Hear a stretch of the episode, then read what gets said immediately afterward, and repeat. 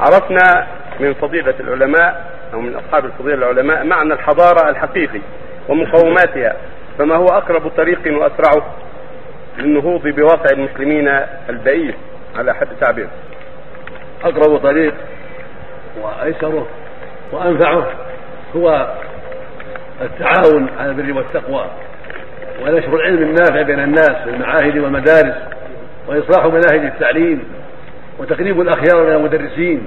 وإبعاد الأشرار، كل هذا من أعداد القوة، كل هذا من العمل الصالح. من العمل الصالح نشر العلم النافع بين الناس، نشر المناهج النافعة ونشر المدارس النافعة والمعاهد النافعة وكليات النافعة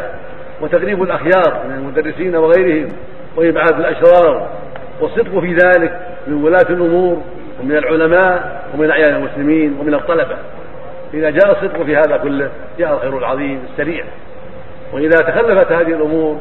ولا يرفع بها رأس استمر البلاء، والله يقول جل وعلا: وما أصابكم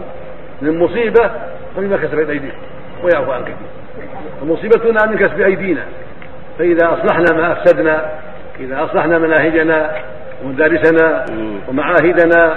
وتعاوننا على البر والتقوى مع أمرائنا وعلمائنا وقضاتنا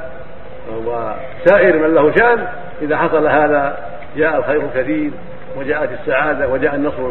المؤزق بإذن الله سبحانه وتعالى.